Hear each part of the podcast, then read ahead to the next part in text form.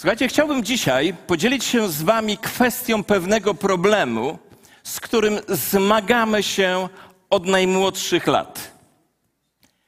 Bo któż z nas nie przeżył sytuacji, w której czy to rodzice, czy nauczyciele, czy inni ludzie mówili na przykład, żebyśmy byli tak jak inne dziecko w naszej klasie, albo jak dziecko naszych sąsiadów a jak już jesteśmy starsi, to jak ktoś inny. A jak jesteś pastorem, to żebyś był jak pastor, nie ten, tylko tamten i tak dalej, i tak dalej.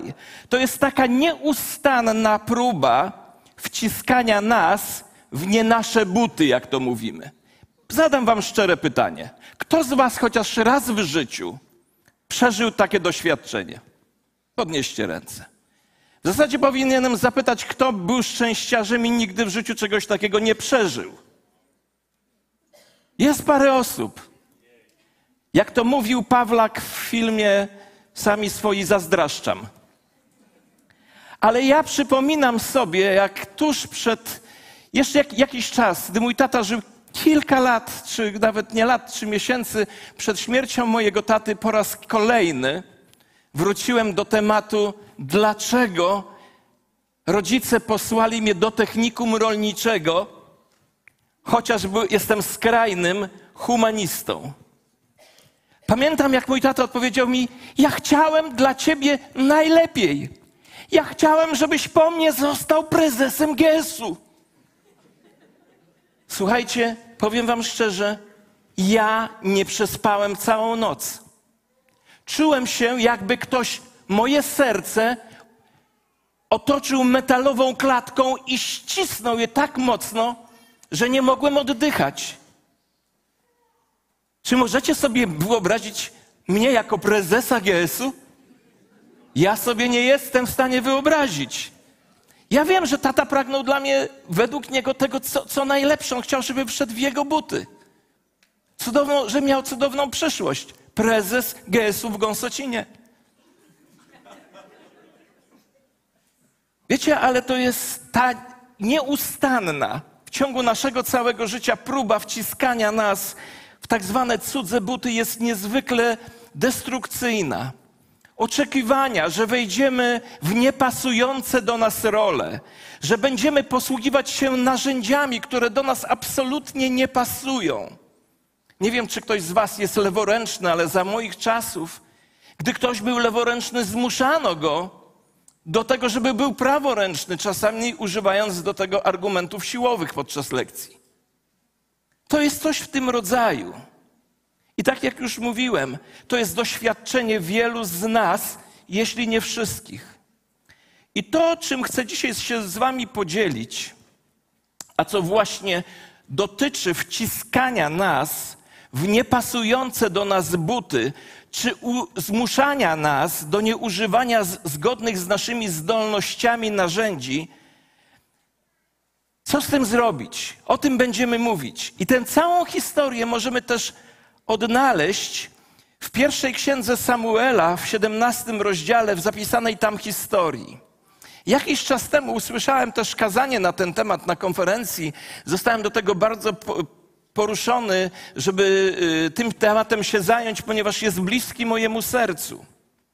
Przyjrzymy się dzisiaj życiu pasterza, który został królem Izraela. Czyli przyjrzymy się życiu Dawida. Celowo mówię, że przyjrzymy się życiu pasterza, który został królem Izraela. Czy inaczej mówiąc, przyjrzymy się życiu kogoś, kto skończył technikum rolnicze, a został władcą całego kraju. Tak ja sobie to odczytuję. Posłuchajcie. To tylko wyjątek z życia króla Dawida. Wyrwany totalnie z kontekstu, ale za chwilę ta sytuacja się nam rozjaśni. Dawid przypasał też jego, czyli króla Saula, miecz do swojej zbroi i próbował chodzić, bo nigdy wcześniej tego nie nosił. Wtedy Dawid powiedział do Saula: nie mogę w tym chodzić, bo nie przywykłem do tego. I Dawid zdjął to z siebie.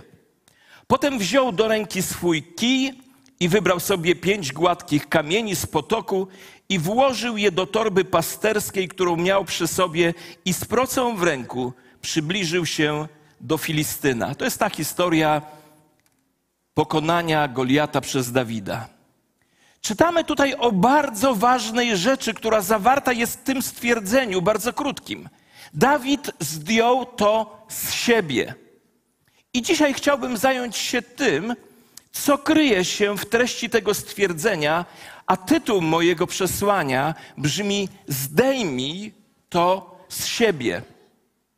Myślę, że życie Dawida, a zwłaszcza ta historia, kiedy zdecydował się on zdjąć zbroję króla Saula i odłożyć jego miecz, doskonale obrazuje niezwykle ważną, choć często pomijaną zasadę, zasadę Bożego wyjątku. Ta zasada wyjątku, bądźcie dzisiaj uważnymi słuchaczami, ta zasada wyjątku wyraźnie pokazuje, że to, co się dzieje lub działa w przypadku innych ludzi, nie musi zadziałać w Twoim lub moim przypadku. Ta zasada o tym właśnie mówi. To, że miecz i zbroja działała w przypadku króla Saula, nie znaczy, że musi zadziałać w przypadku pasterza Dawida. To, co działa i dzieje się z innymi ludźmi, czy w życiu innych ludzi, absolutnie nie determinuje tego, co ma zadziałać w moim życiu, czy zadziać się ze mną. Inaczej mówiąc, musimy o tym pamiętać, że dotychczas używane wzorce niekoniecznie są równoznaczne z naszymi przyszłymi, czy Twoimi, czy moimi przyszłymi możliwościami. Przeszłe wzorce nie muszą być równoznaczne z Twoimi przyszłymi, czy moimi przyszłymi możliwościami. Wiecie, kiedy czytam Biblię, przyglądam się narodowi izraelskiemu pod panowaniem Pana Boga. Gdy widzę życie Kościoła i poszczególnych pojedynczych ludzi, to dostrzegam Boga jako dyrygenta wielkiej orkiestry, składającej się z muzyków, w którym każdy jest wyjątkowy. Każdy jest w wyjątkowy sposób utalentowany, obdarowany i nawet jeśli grają na tych samych instrumentach, to często w inny sposób czy za pomocą innej techniki. Każdy jest wyjątkowy. Każdy jest Bożym wyjątkiem. A wiecie, czym jest Boży wyjątek? Wyjątek to jest odchylenie.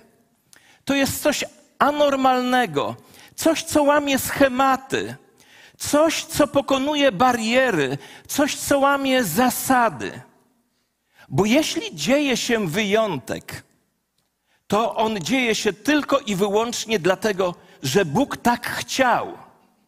Inaczej mówiąc, wyjątek się nie wydarzy bez Boga. Biblia jest pełna takich wyjątkowych sytuacji. Posłuchajmy o kilku z nich. Zobaczcie, normalnie kobieta w wieku 90 lat nie rodzi, prawda? Ale dla Sary Bóg uczynił wyjątek.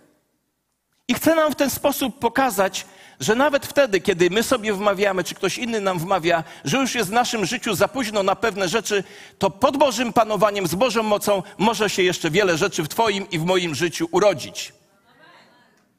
Tak to działa.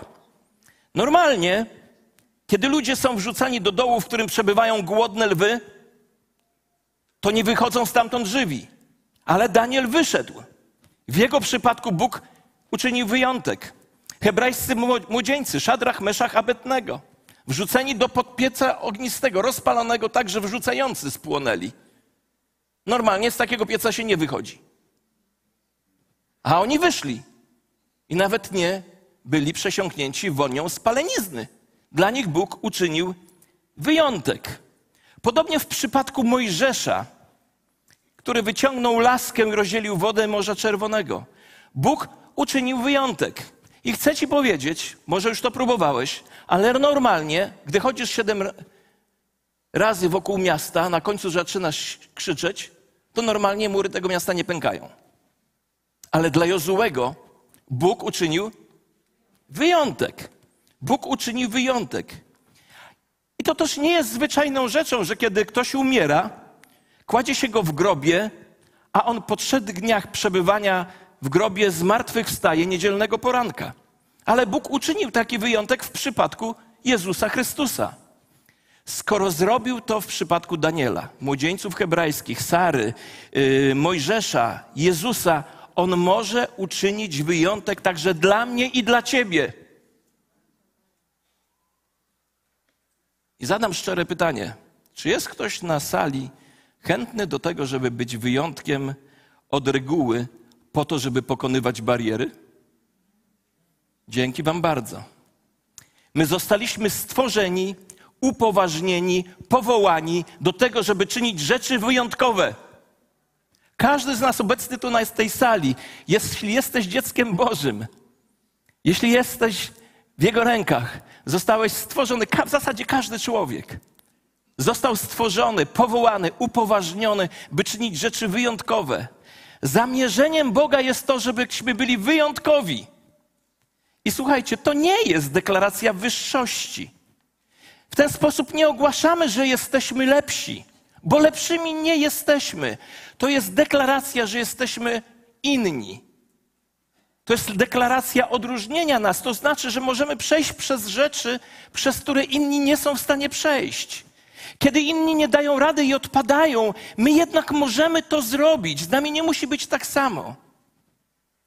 Nie wiem, czy to odkryliście, ale zwłaszcza w Starym Testamencie są rzeczy, które Bóg autorom ksiąg każe przypominać swoim dzieciom, swojemu ludowi niezwykle często. Są takie rzeczy, które Bóg każe autorom ksiąg przypominać nam bardzo, bardzo często. Bóg tym auto, autorom wielokrotnie mówi: Przypomnij moim ludziom, kim są. I powiedzcie im, kim oni nie są. I to się powtarza w wielu księgach. Bóg do proroków mówił: Powiedzcie im, kim oni są. I powiedzcie im, kim oni nie są. Pomyślmy o tym przez chwilę. Dlaczego, skoro już wiemy, kim jako Boży lud jesteśmy, a kim nie jesteśmy, Bóg każe nam ciągle o tym przypominać? Dlaczego każe nam to ciągle wbijać do głowy? Jeśli tym jestem, to czy nie mogę po prostu tym kimś być bez tego ciągłego? na, można powiedzieć, natrętnego Bożego wypominania, przypominania, wypowiadania tego, kim jestem, a kim nie jestem. Ale może jest tak, że te Jego regularne powtarzanie i przypominanie, kim jesteśmy, a kim nie jesteśmy, ma głęboki cel. Może dlatego, że prawdą jest to, a jest prawdą, to, co powiedział Salomon – Człowiek jest tym, kim myśli w swoim sercu, że jest. Słyszycie?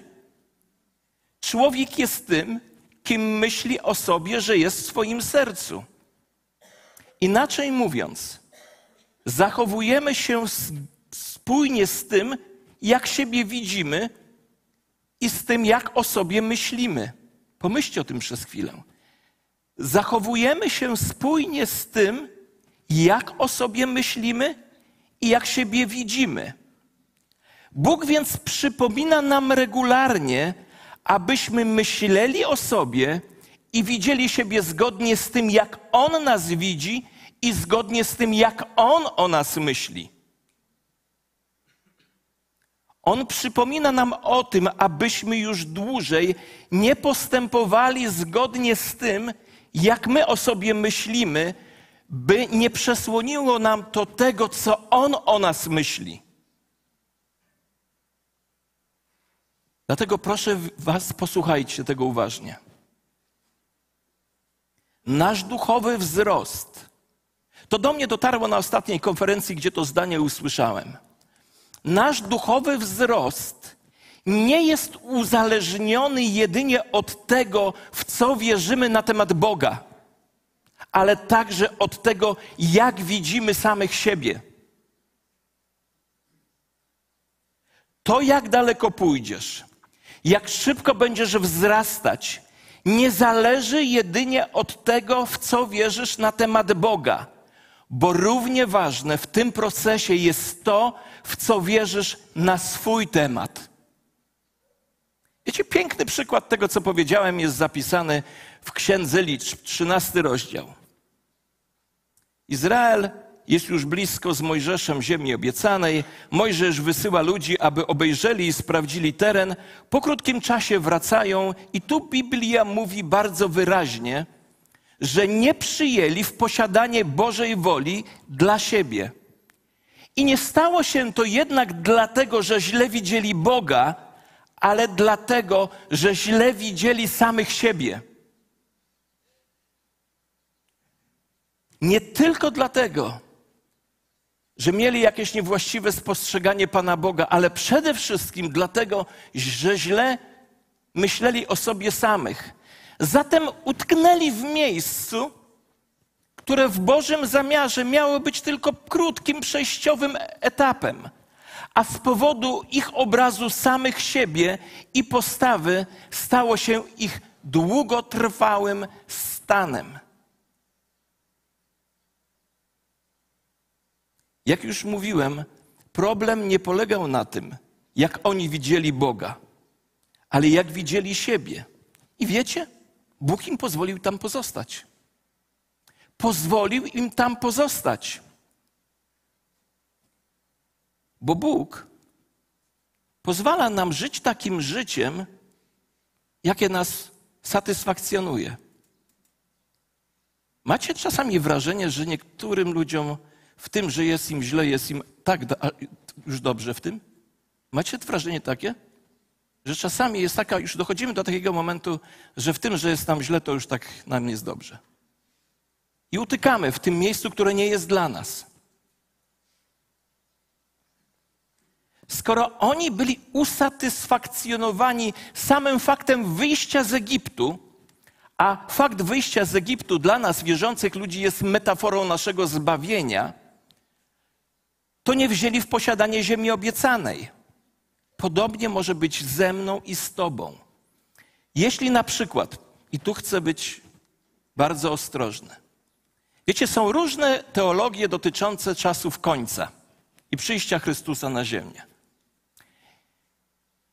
Jeśli na przykład jesteś zwolennikiem teologii, która mówi, że w czasach ostatecznych, tego ostatecznego dnia, w tym już naprawdę naj, tuż, albo już powiem, w dniu przyjścia Chrystusa, Chrystus przychodzi po Kościół, który leży pod kroplówką, która już się kończy jest, i Kościół jest już wykończony, już umierający.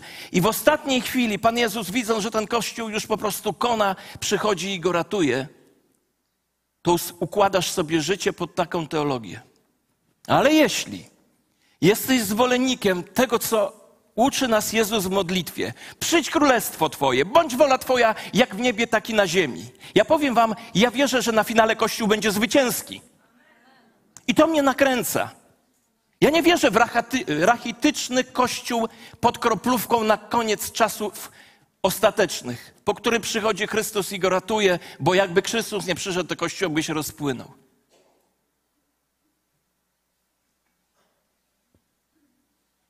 Powiedzmy to raz jeszcze. To jaki jest mój wzrost? Jak daleko zaszedłem? Czy jak daleko jeszcze mogę pójść? Nie jest zdeterminowane tylko przez to, co wierzę o Bogu, ale także co myślę o sobie samym. Słuchajcie mnie uważnie.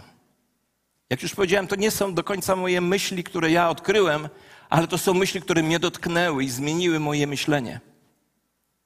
Kiedy diabeł nie może zmienić tego, w co wierzysz na temat Boga, jego następnym krokiem jest próba nakłonienia cię do tego, abyś przestał we właściwy sposób widzieć siebie.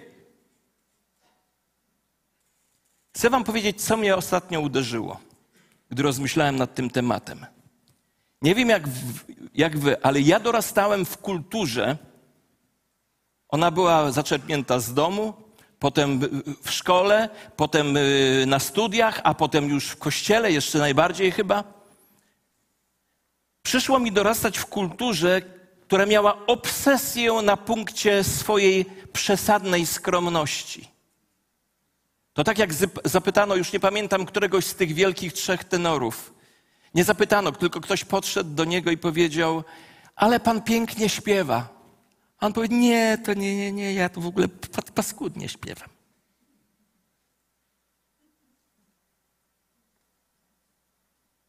My jesteśmy wychowani w takiej kulturze. Ciągle nam mówiono: pozostań pokornym, okaż pokorę, bądź pokorny. I ja nie mówię, że to jest złe, ale chcę sobie i Wam powiedzieć: to nie jest kompletne. To nie jest wszystko. Chcę, żebyśmy wiedzieli, że ten sam wróg, bo my mówimy to z powodu tego, żeby ktoś w pychę nie popadł. Że ten sam wróg, chcę Wam to i sobie wbić do głowy, że ten sam wróg, który zarządza pychą i dumą i próbuje ją wcisnąć do naszego życia, ten sam wróg zarządza tym, że czujesz się niewystarczający, że czujesz się nieadekwatny. Ten sam wróg, słyszycie? Ten sam wróg, który kreuje pychę w sercach ludzi, zasiewa w nich także poczucie, że są niewystarczający, że są nieudacznikami życiowymi. I tak naprawdę to właśnie tej broni w postaci bycia niewystarczającym szatan używa najczęściej, aby zatrzymać nas, Bożych ludzi, od sięgania po potencjał odkupienia, jaki mamy w Chrystusie Jezusie.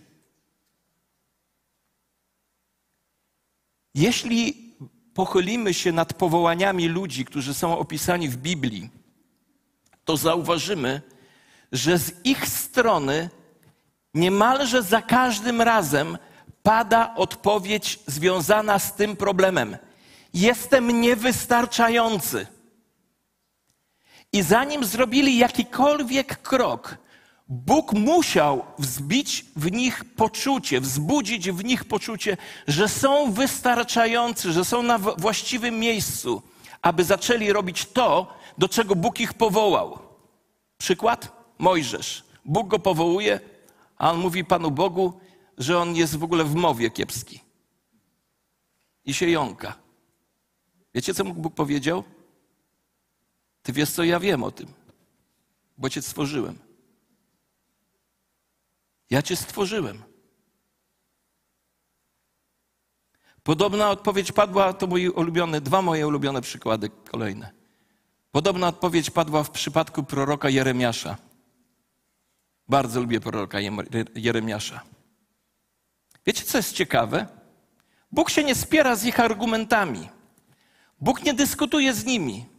On po prostu, wiedząc, jakimi oni są, zapewnia ich, że będzie z nimi. Że będzie z nimi. Kiedy Bóg powołał Gedeona, kolejna moja ulubiona postać, znowu jest to samo. Jestem najsłabszy, najmniejszy, z najgorszego rodu, jeszcze złoża nie do końca może prawidłowego. Wiecie, co mnie zastanawia? I bądźcie teraz uważni. Zastanawia mnie to, czy prorok Jeremiasz, zanim Bóg go powołał, miał świadomość tego, że jest niewystarczający. Słyszycie? To mnie zastanawia.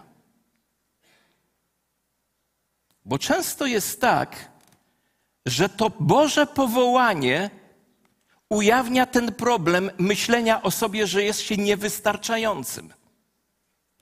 I to, co musi zrobić Bóg, to przedstawić nam, ludziom, inną wersję nas samych. To, co musi zrobić Bóg, to przedstawić nam inną wersję nas samych. A to dlatego, że wewnątrz ciebie i mnie zamieszkuje ktoś taki jak ty, którego jeszcze w pełni nie poznałeś. To jest ta wersja ciebie, która jest efektem twojego nawrócenia. Lubię to stwierdzenie w języku rosyjskim. Rażdzenie zwyszę. Lubię to stwierdzenie, bo w tobie jest ta inna, prawdziwa wersja, która jest efektem tego, że urodziłeś się przez wiarę w Jezusa Chrystusa z wysokości. To jest efekt zamieszkania w tobie Ducha Świętego, bo to jest prawdziwa twoja wersja. A Bóg chce, abyś poznał tę część siebie, bo kiedy poznasz tę nie w pełni znaną przez siebie część samego siebie, to będziesz mógł czynić nowe rzeczy. Chcę, żebyśmy pamiętali, że my wierzymy w tego samego Boga, w którego wierzył Abraham, Sara, Jakub, Gedeon, Mojżesz, Jeremiasz. Zrobił to dla nich, on chce to zrobić dla mnie i dla ciebie.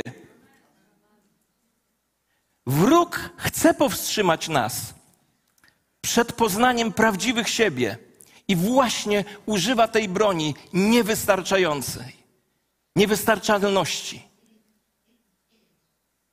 tego bycia nieudacznikiem życiowym. Ale posłuchajcie tego uważnie. Boże namaszczenie przychodzi tylko na tych, którzy są autentyczni. Jedyną osobą, którą Bóg pomoże ci się stać, to być prawdziwym Tobą, autentycznym Tobą.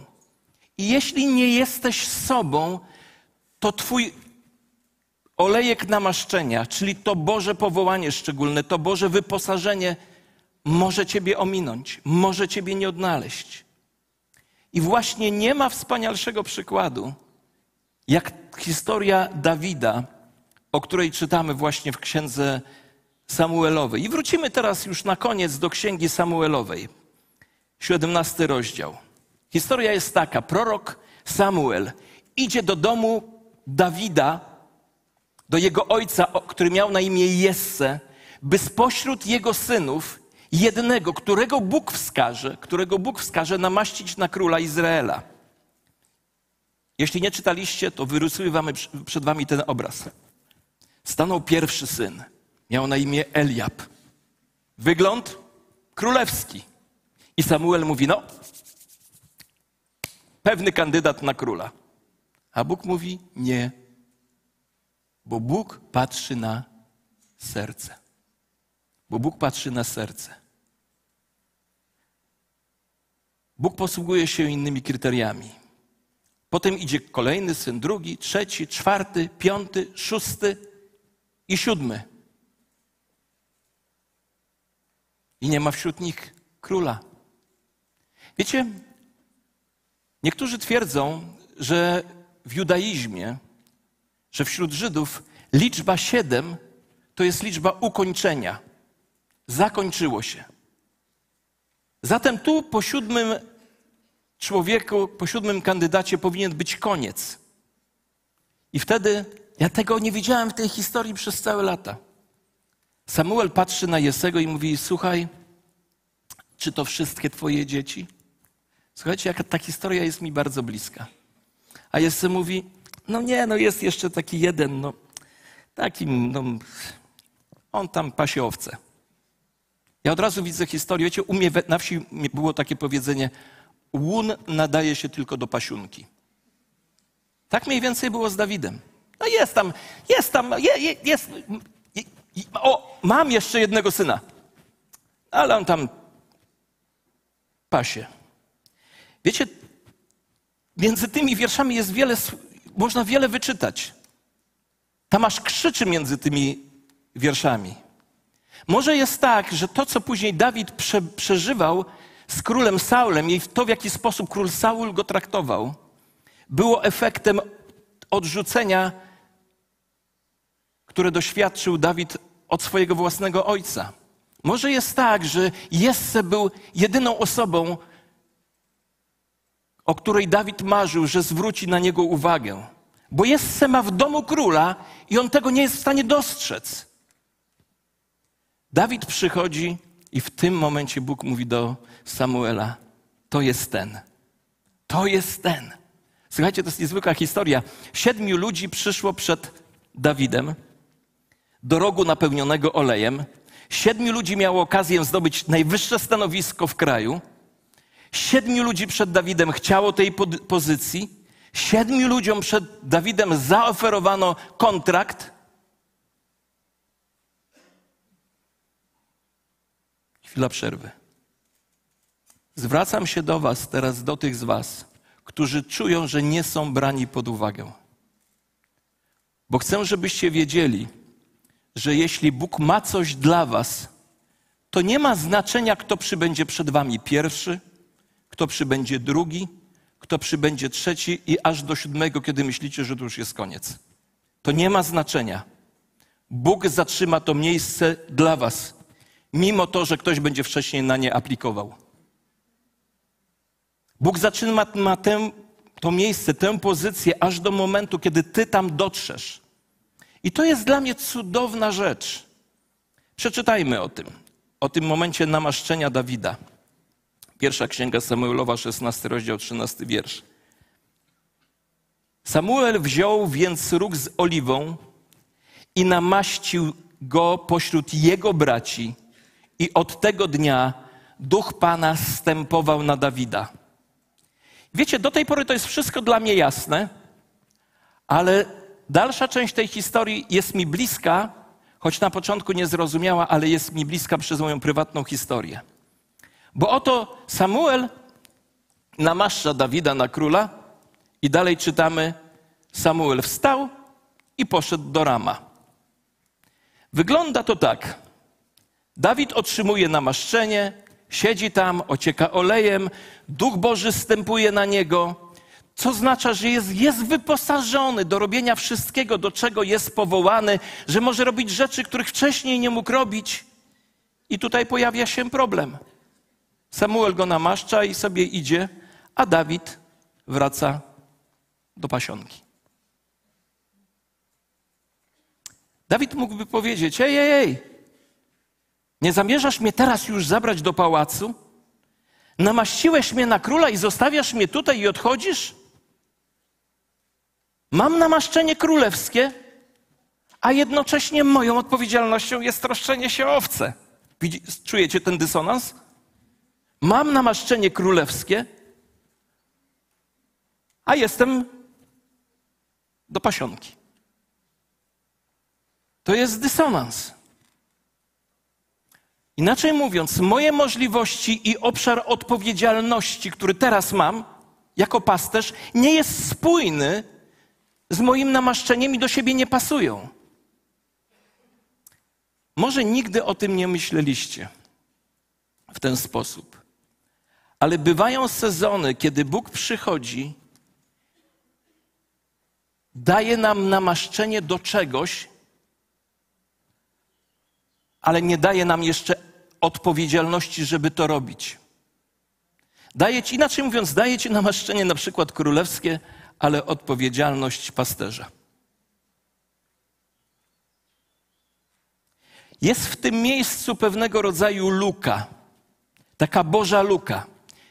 I wiecie, moja historia własna mówi, że to nie jest luka odrzucenia, ale ta luka jest z powodu ochrony. Ochrony Dawida. I tu mój przykład. Opowiadałem wam kiedyś. 90 rok.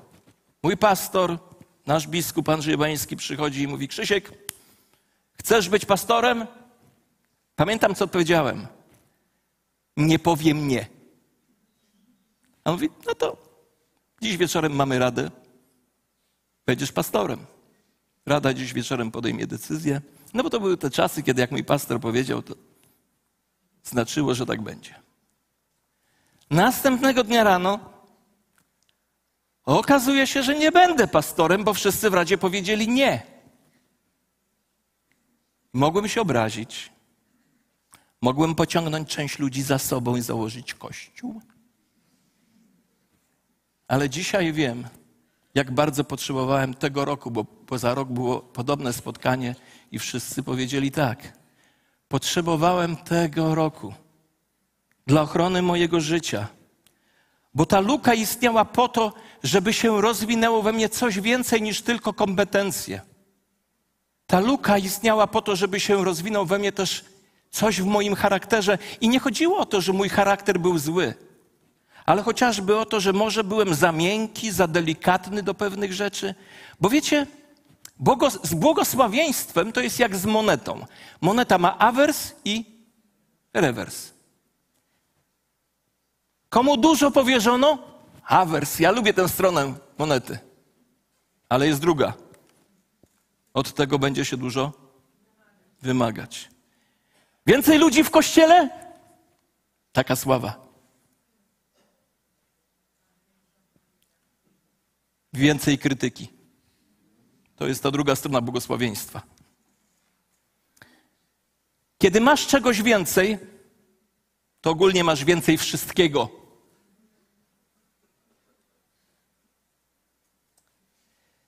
To jest ta odwrotna strona medalu. Czasem nie możemy tego zrozumieć i pytamy, Boże, dlaczego tak to długo trwa? A trwa to dlatego długo, że jesteś gotowy na przód monety. A Bóg przygotowuje cię również na to, co jest na jej odwrocie. Wiecie, ja jestem przekonany, że wszystkie lata mojego pastorowania Bóg mnie przygotowywał, żeby być tutaj pastorem. Ale przychodzi właściwy czas, kiedy Bóg używa różnych wydarzeń, aby w końcu zaprowadzić Dawida do pałacu. Król Saul już jest w złej kondycji, szuka muzyka, ktoś rekomenduje Dawida, ktoś, kto musiał go podsłuchać, chociaż Dawid o tym nie wiedział, ktoś musiał usłyszeć, jak gra pięknie. I ta osoba nie była królem, ale miała dostęp do królewskiego ucha, zatem Dawid zostaje zaproszony do pałacu, staje się muzykiem króla, ale nie przestaje służyć domowi swojego ojca. Często wraca do domu ojca i pewnego wrazu, gdy wrócił, ojciec powiedział: Synku, oto kanapki zanieść swoim siedmiu braciom. Piękna lekcja, lubię tę lekcję, bo to jest. Mógł powiedzieć, tatusiu, kochany, sam sobie bujaj się, bo ja mam namaszczenie królewskiej kanapek, kanapków, nosić nie będę. I gdyby miał taką postawę, to w życiu nie doszedłby do pozycji królewskiej. Ciągle by był do pasiunki. I oto Dawid znajduje się tylko dlatego, że był na tyle pokorny, że znając swoje namaszczenie, potrafił uniżyć się i służyć tam, gdzie była potrzeba. Znalazł się we właściwym miejscu na polu bitwy, gdzie Filistyn, Goliat, przeklinał zastępy Boże. Więc Dawid głośno zapytał: Kim jest ten, kto śmiela się lżyć Boga? Zobaczcie, nie baczył na swój niski wzrost, nie przejmował się tym, jak silny był jego przeciwnik, ponieważ przeciwnik nie miał przymierza tego, które już miał Dawid. Nie miał tego namaszczenia, jakie miał Dawid. I nieważne, jaki był ogromny przeciwnik, nie miał da przymierza Dawida. Dawid wiedział, nie walczę sam. Bóg jest po mojej stronie. Wiecie, Dawid jest głęboko poruszony tym, co widzi. Chce podjąć się rozwiązania te, tego problemu. To jest historia, która mówi, że, że nie zawsze musimy my się zachowywać jak Dawid, ale Dawid wszedł w swoją rolę. Bóg poruszył jego serce, bo przecież całe życie Dawid po to się urodził, między innymi, żeby któregoś dnia stawić, stanąć oko w oko z Goliatem. Został powołany przez Boga. Jesse, jego ojciec tego nie wiedział, ale Bóg to wiedział. Więc Dawid wychodzi przed Saula, mówi, co zamierza zrobić. A Saul, który słynie z tego, że potrafi się, że lubi się zabezpieczać na różne strony, mówi do Dawida, wiesz Dawid, no ten człowiek sztuki walki ma opanowane, bo trenował od dzieciństwa. Ale Dawid mówi, nie ma problemu. Do owiec mojego ojca podchodził lew czy niedźwiedź i ja rozdzierałem, radziłem sobie z nimi, poradzę sobie z, z tym olbrzymem. Więc Saul, i tu już naprawdę lądujemy, widzę, że czas mu się przedłużył, ale myślę, że temat jest ważny. Saul chce mu zaoferować najlepsze warunki. Saul mu ofiaruje swoją zbroję, bo jest najlepsza, swoją tunikę, bo jest najlepsza, swój miecz, bo jest najlepszy. Wiele razy były zwycięstwa przez to. Dawid zakłada zbroję, próbuje zrobić w niej kilka kroków i mówi: Nie mogę tego nosić.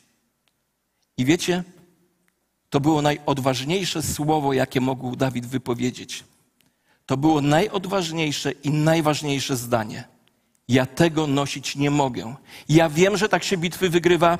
Wiem, że oglądaliśmy wielkie zwycięstwa w taki sposób. Wiem, że odbywały się wielkie rzeczy w taki sposób, lecz to jest coś, czego ja nie mogę nosić. To nie są moje buty. Ja wiem, że każdy tak robi. Wiem, że ludzie tak to robią, ale ja używam procy. Do procy zostałem stworzony. Pasterze załatwiają to w ten sposób. Potem bierze pięć gładkich kamieni, wychodzi na Goliata. Goliat mówi: Ty chyba ze mnie żartujesz, to ty myślisz, że ja psem jestem? Wiecie, wszyscy myślą, że Dawid jest na przegranej pozycji, bo nie walczy w taki sposób, jak walczą inni. Jest mniej doświadczony, jest niższy, nie ma broni. Goliat wychodzi z tarczą. Wygląda na to, że Dawid nie ma szans. I to, co my byśmy w przypadku Dawida uznali za jego wadę, tak naprawdę było jego zaletą. Pewnie Goliat cierpiał na gigantyzm. Ludzie, którzy na to chorują, ma, mają problemy ze wzrokiem. Może dlatego był bezbronny, gdy Dawid posłużył się procą i, i kamień uderzył go w to miejsce nieosłonione.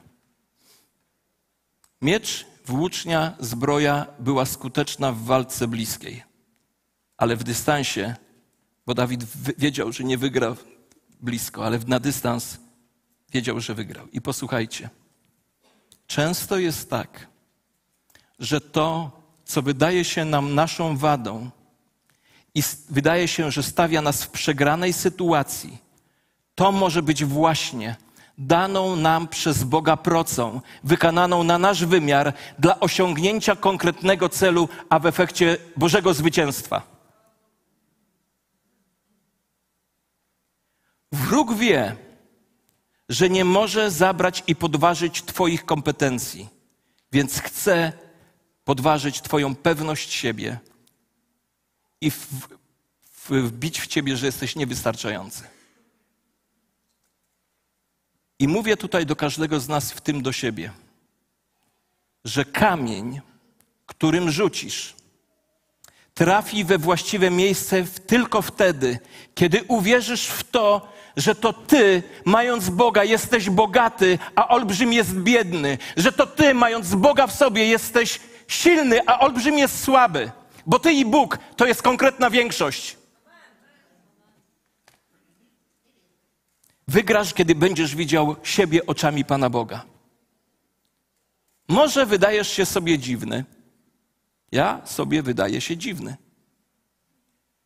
Ale wiedz, że Bóg postawi cię w takim miejscu i w takim czasie, gdzie poczujesz, że jesteś na właściwym miejscu i że poczujesz się odpowiedni, a nie niewystarczający. Coś wam powiem, przez co Bóg przeprowadził mi kilka lat temu. Ja długo musiałem walczyć z tym uczuciem, że jestem niewystarczający. Większość ludzi tego nie widziała, ale ja to widziałem. Wiecie, czytamy w Biblii, żeby nie poddawać się wzorcom tego świata, ale warto też pamiętać, aby nie poddawać się niektórym wzorcom tak zwanej kultury chrześcijańskiej, które nie mają absolutnie korzeni w Biblii. Bóg doprowadził mnie do takiego miejsca, kiedy mi pokazał, Krzysztof, w tym miejscu i do tej pracy, do której Ci powołałem, jesteś wystarczający. Daję Ci kamień odpowiedni dla Twojego olbrzyma. I chcę dzisiaj pomodlić się o tych z Was, którzy nosicie szaty Saula, którzy nosicie nie swoje szaty, którzy nosicie nie swoje miecze Bóg dzisiaj Was tutaj przyprowadził, żebyście w świetle dziennym zobaczyli to. Zobaczyli siłę prostej procy i prostych kamieni, które Bóg daje w Wasze ręce. Po to, żebyście osiągnęli cele, które On wszechmocny ma dla Was. Będę się, będę się modlił o cuda w sferze emocjonalnej, o, tego, o, o, o pozbycie się tego syndromu bycia niewystarczającym żeby Duch Święty dotknął naszego życia i dał nam to poczucie, że nie jesteśmy gorszymi, żeby uwolnił nas od tej pułapki porównywania nas z innymi, porównywania siebie samych z innymi. Ja zawsze używam tego przykładu mojego nieżyjącego przyjaciela Pawła Godawy. Siedzimy kiedyś, Paweł mówi, wiesz co, Rick Renner pisze pięć książek naraz, a ja tylko jedną. A ja sobie myślę, a ja w ogóle mam problem z czytaniem, a co tam mówić o pisaniu? Będę się modlił, żeby Bóg nas uwolnił od tego syndromu porównywania się z, z innymi. Pamiętaj, Bóg i Ty to absolutna większość. Bóg i Ty to siła nie do pokonania. Parę lat temu na konferencji pewnej chrześcijańskiej mój przyjaciel John Dunn, znany wam pastor, wyszedł i powiedział tak. Dzisiaj nie będę mówił kazania, to jego stary tekst, ja go ten tekst znam, mam go ob obrobiony na wszystkie strony. Dzisiaj nie będę mówił kazania, dzisiaj będziemy prorokować. Chwyciłem się za głowę i mówię, Boże, co ja mogę powiedzieć? I nagle słyszę, wiem, wiem, że mam stać i powiedzieć, jest tu osoba, która morduje się, bo od lat chodzi w cudzych butach. Masz przyjść i zdjąć tutaj te buty. I sobie pomyślałem, Boże, jeśli to jest od Ciebie dla tej sali, to niech John Dan powie, że ja mam wstać i coś powiedzieć. I w tym momencie zdążyłem to myśleć, John Dan mówi, Krzyżyk, no to powiedz. I dzisiaj Wam to, to samo chcę powiedzieć. Są tu na sali tacy, którzy są w nie swoich butach. Czas je zdjąć. Może zamienić tę zbroję, może być piękna, na zwykłą procę i kamień, bo będzie bardziej skuteczniejsza od tej zbroi, która do Was i do mnie nie pasuje.